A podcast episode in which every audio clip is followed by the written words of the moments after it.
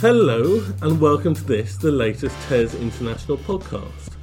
Uh, I'm delighted to be joined in London this time, not over the wires, by Michael Lambert, who's headmaster of Dubai College. Or do you prefer Mike? Uh, Mike's good. Ed. Okay. Hello, Mike. Hello, Ed. Welcome to TES HQ for this, I think it will be our fourth international podcast. Um, Michael, you're head of a very high profile school, by the standards, certainly by the standards of international education, um, Dubai College in the UAE. Um, could you tell me a little bit about how you came to be in Dubai?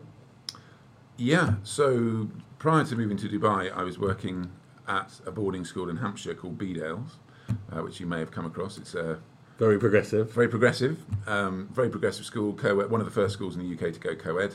So I was there for three years as, as head of classics and house tutor, and it transpired that Joe, who was the, the head of dance at Bedales, was best mates with the head of drama at Dubai College. Okay. and they'd, they'd been to training college together when they were young and then when uh, Nick and Irma emigrated to Dubai they said we've got to find a way to see each other on an annual basis because we're never going to see each other again so they set up a Bedales Dubai College exchange Oh, okay. and then I came to know about Dubai College and then when the, the then head of sixth form uh, left uh, he was married to Irma who was the head of drama and so my mate uh, applied for the head of drama role, and he said, "Look, there's a head of sixth form role going as well. You should you should give it a go." So I applied. And you were head of sixth form for how long? Um, so I was head of sixth form for the first three years that I was at Dubai College. With the third year, it sort of was enhanced into an assistant head and head of sixth form role. And from there, head teacher. Yeah, bit of a meteoric rise. For how long? Uh, so this is my fifth year now as head. Yeah, And you loving it? it's great. Yeah, I mean, you know, like the old gag goes, it's it's a bit like being on a roller coaster. You know, it's got its ups and its downs, and sometimes it's exhilarating, and sometimes you just want to get off, and sometimes you want to puke. But you know, on balance, it's actually pretty enjoyable. So So I think um, looking across the piece, uh, Dubai College is quite unusual within the world of international education, in as much as it's certainly in the Middle East.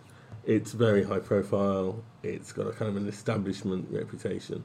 Is it more like running a British boarding, British um, HMC school than it is an international school? Um, interesting, yeah. I mean, there are there are elements to Dubai College which feel very, very sort of HMC, very independent day school. And I think when I first got there, I used to say to people, you know, you could pick Dubai College up and plonk it down in Surrey, and it would be, you know, pretty recognisable. The interesting thing is, I think the longer that I've spent there, the more I realise that that was probably actually doing it a disservice, and there's Okay. actually quite a few layers to it. So it's it's not quite as establishment as as a UK HMC school. It is more dynamic, probably a bit more progressive in terms of its outlook, in terms of teaching and learning. It has a hmm. greater diversity in terms of staff as well. So, you know, w- within HMC independent schools, you quite often find that people are independent school teachers for life Yeah. whereas we have a, a far greater blend of state school teachers, independent school teachers, and international school teachers all coming together. So it gives it a very different, slightly more cosmopolitan flavour, I think. What's the what's the demographic of um, your intake? So we are um, just under 50% uh, British passport holders, Okay. UK passport holders. Um, and then the remaining 50% are, we have about uh, over 50 other nationalities. So pretty diverse. But I think it's, you know, we are, we are what, what, what's dubbed a British curriculum school, even though there's no such thing as a British curriculum. So we do feel very British and Yeah. it attracts, tends to attract those people who want that sort of an education. But it is, yeah, very cosmopolitan. And teachers who want to teach in such a school, presumably. Yeah, well, that's interesting. I think increasingly we've got teachers teaching at Dubai College um, because they've heard about us and they've chosen us. But I, when I first became head, I started to do exit interviews with all our departing members of staff. And one of the questions that I ask everybody every year is think back and can you remember that far back? Because some of our staff have been there for 20, 30 years. But I always say, can you remember why you chose this job in the first place? And what's interesting is those staff who were there when I first joined uh, used to say, "Oh well, I was just looking for a job in Dubai, and I was actually applying to several, uh, and Dubai College was the first one that I got." So actually, a lot of people chose us by accident. I think subsequently, though, in the last five years, people have chosen Dubai College by choice and because of reputation rather than we were one of several that they were applying for. Um, and when you say reputation, um, are we talking because we had a nice chat on the phone a, a, few weeks ago, Mike, and you were talking quite passionately about the work you do um, with teaching and learning and research. Yes. Um, in, in terms of reputation, is that what you're talking about? Yeah, I mean, I think there's, there's probably, you know, five major strands for why people choose the college and what its reputation is based on. So yeah, the the, the first would be I think the academic reputation, the outcomes, the you yeah. know the exam results, the onward destinations in terms of university. We're also a very sporty school, which I don't think people necessarily associate with Dubai College initially. So we, you know, we've got the leading rugby team in the Gulf and the leading netball team in the Gulf as well. So sports huge, creative arts is huge as well um, and then philanthropy, which you know we might get on to talk about a little bit later. But the other part is the bit that you mentioned is teaching and learning and research. So mm-hmm. we've really invested heavily um, and promoted the idea of being a professional learning community where we invest a huge amount of money mm-hmm. into mm-hmm. staff. We strongly encourage them to, to continue learning when they join us. We part fund masters. We host conferences on an annual basis. We're driving three or four major progressive pedagogies within the school, and it is a huge part of what we do. It's very evidence informed practice, and I think that message is getting out, you know, through Twitter and Facebook and LinkedIn and conferences and, and award ceremonies and things because of the work that we're doing. Um, when you talk about progressive pedagogies, what do you mean? Which ones? Uh, well, this is the thing actually. So it depends. Uh, so we hosted a conference last year on innovation and education. I suppose it's a really, really tricky thing to define as to what you mean by innovation and education because as a lot of established teachers will tell you, "Ah, oh, we've been here before, we've done this before," yes. and it's all just come round yes. again. Um, so, I suppose innovative, insofar as it's innovative for our school. Okay. Um, so, what we're looking at in particular is um, uh, stretch and challenge, uh, the use of evidence-informed digital in the classroom, okay. not any old digital. uh, which happens, yes. I think, elsewhere. Uh, focus on metacognition based on the work that's coming out of the Education Endowment Foundation. Yep. And then finally, uh, the big big push is actually on the Harkness philosophy, which we've borrowed from Phillips Exeter. In the States? In the States, yeah. Can you tell me a bit more about this Harkness stuff? I'm not an expert. Okay, so, uh, well, I'm not the expert per se, but uh, there was a there was a man, and his name was Edward Harkness, uh, and he was a, a, great philanthropist and uh, established uh, or gave an endowment to Phillips Exeter Academy in the US.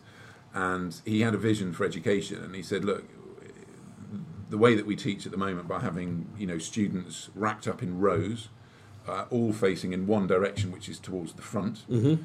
Uh, towards an expert." The singular expert at the front who's staring back at them and yep. imparting information. The sage on the stage. The sage on the stage. That model doesn't work. Now, you know, today I think we'd probably all agree that there's an element of being the sage on the stage and the guide on the side. But I think back in 1920, when he said, "Look, we're going to ditch that. We're going to buy oval tables." And we're going to sit 12 students plus one teacher around every single oval table because the teacher is not the expert. Quite often, the insights that the students will have will be as valid, if not more valid, than the teacher. Mm-hmm. Essentially, the, the teacher's role is to coordinate that discussion and to be part of that discussion.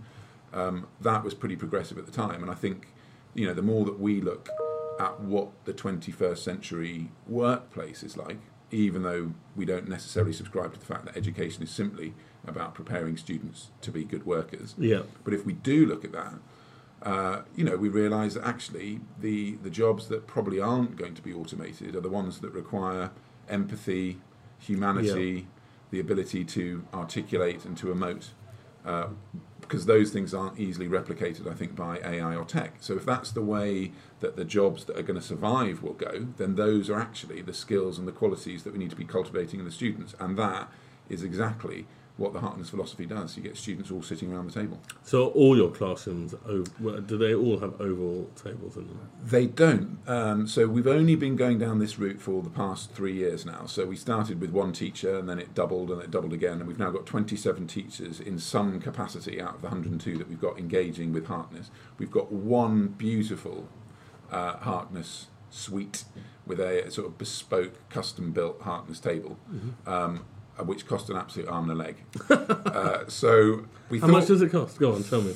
How much does the Harkness table uh, Well, the one that we had custom built out of oak uh, cost. D- don't say it. Yeah, okay. en- I make my eye water. Enough. my eyes water. So what we did was we actually bought then uh, modular seating, so that basically you can rearrange your classroom very very quickly into an oval table if you want.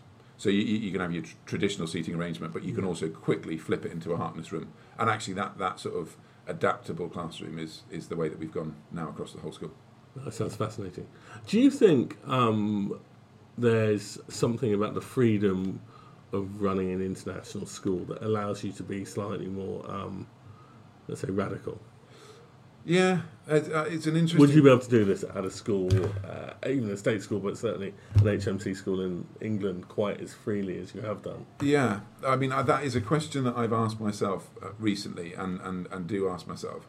Um, I think it depends entirely on, you know, the how your your board of governors or that structure works. Do you have owners, uh, or do you have an independent board of governors? And if you've got a if you're owned, and there's a very clear educational philosophy, it may well be that you're directed towards certain approaches in the classroom.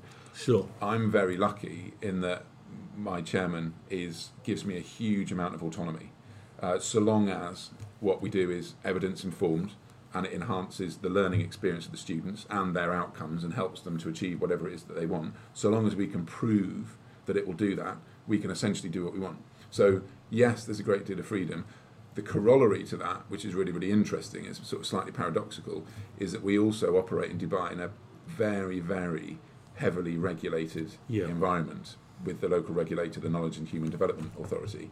Um, so, on the one hand, there's a lot of mandates as to what we have to do, but in the gaps between the mandates, there's a huge amount of autonomy and freedom to choose what Yeah. we want to do. Yeah.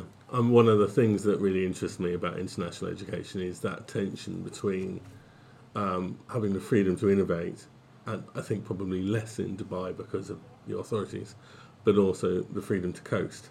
Yeah, I, I, I- I think a lot of international schools, not none of my listeners, I Uh, but a fair number of international schools can Yeah. get get on by bimbling through because they don't have much external um, right. uh, accountability. Yeah, I mean that, that's really interesting, isn't it? I think if you are, it depends how densely populated your international education market is. So, d irrespective, I think of, of, of, of the KHDA, who can I just publicly state on record, I think are a, a force for good and are not single-handedly, but certainly you know partly responsible for driving the standards. But um, irrespective, if you, if you were to take them out of the equation, there are 190 schools in Dubai, which is actually a relatively small Yeah. city of, of, of three million, and half of those are British British curriculum. So there's actually a lot of us, and we're all competing for the same students. So in a way, if you want to survive in Dubai, there's absolutely no way to coast. Whereas if you are Sure, the sure. British school of whichever city you're in, and you're not heavily regulated, then yes, I think there probably could be. uh, I'm not saying everyone does. I just think it's quite Yeah, an interesting question. yeah. Um, actually, as an aside, um, someone said to me reasonably recently that they thought the market within the within the UAE, um, was pretty much saturated for international schools. Do you think that's fair? Um, it's it's very difficult to say, and, and I'm not the expert, and I wouldn't, and I, I, I do have to be careful what I do say. Yeah, of course. don't. Um, but I, the- you know, the population of Dubai, according to official statistics, um, is still growing. And so, if it's growing and and it's growing with families, then there will be a need over time for more schools. It's just like any any economy, there are peaks and troughs. I think Mhm. so. I think if you, yeah, that my understanding from those operators opening now is that you've got to take a long term view. If you're going to start, you don't expect to be full. You know, within your first year, Sure, you've got sure. to be there for five years probably. No, fair enough. Um, in terms of that kind of thing, what's the market for teachers like? Uh, do you have any trouble recruiting? Are you one of the lucky few who doesn't? Yes. Why So- is that? Um, I think it's a combination of factors. We are very lucky. So we, for example, we just recently um, advertised for an assistant head for tracking, monitoring, and reporting, um, and we had 76 applications for that post. That's okay. Yeah, half of which were no good, so we had to sort of cull half immediately. But with the with the rest, I mean, there were 27 that we wanted to interview. We actually shortlisted it to 10 Of uh, who were exceptional. So we are lucky. Why is it? I think there's an appeal to living in Dubai, tax-free salary, year-round sunshine. um, Sounds know, like a nightmare. it's tough. It's a tough old gig, but someone's got to do it. Right? Amazing. Um, one of the other interesting things that we talked about was this um, fairly amazing project in Nepal, right. which uh, you know I was tickled to hear you say as all these British schools are setting up satellites, you have set up your own satellite school. Yes. Can you tell me more about it, please? So, as I mentioned at the start, you know, one of the differentiating features of Dubai College has always been its strong philanthropic tradition. Uh, and so, to enhance that further for the 21st century, we decided that we wanted to establish our own foundation. So, there's now the Dubai College Foundation, which is a, a registered charity in England and Wales. It's based here in London. Okay. Um, and as part of that, there are sort of four purposable limits to that. One of which is to raise funds to um, build schools overseas, but they are charitable schools overseas. So we're working with United World Schools, uh, Yeah. whose moniker is to teach the unreached. They've got a school in Wales. Ah, no, that's now that would be UWC. Oh, sorry. Yeah, as opposed to UWS, which is yeah, there. Um, so United World College has got Atlantic College, So and that's part of I'm- that group. Different one. Fine, So fine, fine. We'll is- brush over that. This is proper sort of grassroots establishing schools um, for students who live below the poverty line Okay. in hard to reach areas. Um, and so we thought, yeah, well, rather than, given our philanthropic tradition, rather than setting up, you know, Dubai College Riyadh or Dubai College Beijing, or we Would that be feasible? Um, it's an interesting question. It's what we, we, we do come back to it periodically at the level of the board when we think about strategic planning. Um, would it be feasible? I think we've probably got um, more a, a more than strong enough reputation, certainly within the Middle East, for to be able to set up a branch um, within the Middle East. Whether it's got a global brand um, I, strength, I don't know yet. But certainly within the Middle East, we probably could. Um, but rather than doing that and using that to sort of generate a surplus and profits to feed back into the, the mothership, we decided actually why not set up a school pro bono and Wow. lend our expertise to helping establish a school for those who otherwise wouldn't have an education. So in Nepal, In Nepal, where's it at? Uh, As in, what stage have we got to? oh, it's built, it's up, it's running. Yeah. So Full of kids. Uh, yes, it's growing. So uh, it's got over 200 students at the moment, Mhm. expected to be 500 by the end of the year. So it's basically a community school in an area of Nepal called Jaysitok. Okay. Um, and yeah, it, it, it, it, it, for some, it will be the only school within you know tens of miles that they could even attend, and it's it's free of charge. And do you supply teachers or just um, knowledge? We don't. We supply basically we supplied the money, uh, and we have an exchange program with them. And I think it's you know the the philosophy and model of development economics is to make sure that what we don't do is set up a satellite school where there is a dependency upon us. Good. Um, so really, what it is, it's about establishing the infrastructure and allowing them to be self-sustaining once they're up and running. We would like to continue to contribute on an annual basis and to to, to start that exchange going with a view potentially, and this is a, a long-term plan, but technically, there's no reason why. uh, Given the right students and the right opportunity, that we couldn't offer a scholarship or scholarships, so free of charge bursaries, basically, for somebody to come and board at Dubai College, Wow. get that education, get the, the top tier university preparation, and potentially have a completely life changing experience from the, the foundation school in Jaysitok. Sounds fantastic. And you've been over there, presumably. I have not. Have you not? No, oh, no, get no. on with it, Mike. Yeah, yeah. No, I, uh, the head of charity and the head of extracurricular, director of extracurricular, have taken complete ownership of, of getting off the ground. So And they don't allow you there. not yet. Not yet. Soon, I hope. Right, I have one, two tricky questions for you. Oh dear. Ready? I'm going to put you on the spot. Ros warned me. no, no, no, no, don't worry. Uh, two tricky questions. I'm going to put you on the spot. What would be your advice for a teacher thinking of going international? do your homework. Uh, I think so. There are really incredible opportunities out there for people looking to move internationally. Equally, there are some amazingly slick looking operations for schools that currently don't even exist. But their marketing and their advertising and their brochures make it look like the school is already up and running and it'll be full from September. So you've got to be very, very careful. You've got to know what you're looking for, do your due diligence, um, and ideally, you know, do a site visit if you can. Absolutely. Um, and what about if you're a head teacher who wants to go and be a head at an international school? Yeah, Same ag- or different? again the same principles i mean the, the the thing to bear in mind i suppose is is to be aware of um, quite how accountable you will be and what the legislation and the legal framework is in any country that you're in because depending on where you work if you put your foot wrong the the the, the potential penalties are significantly more than they would be in the UK for example For example? um, I mean, i- i- im, im, imprisonment, extradition. Right, yeah. y- y- y- You know, Worse than Ofsted. well, I don't know about that. Mike Lambert, thank you very much. Ed, thanks so much.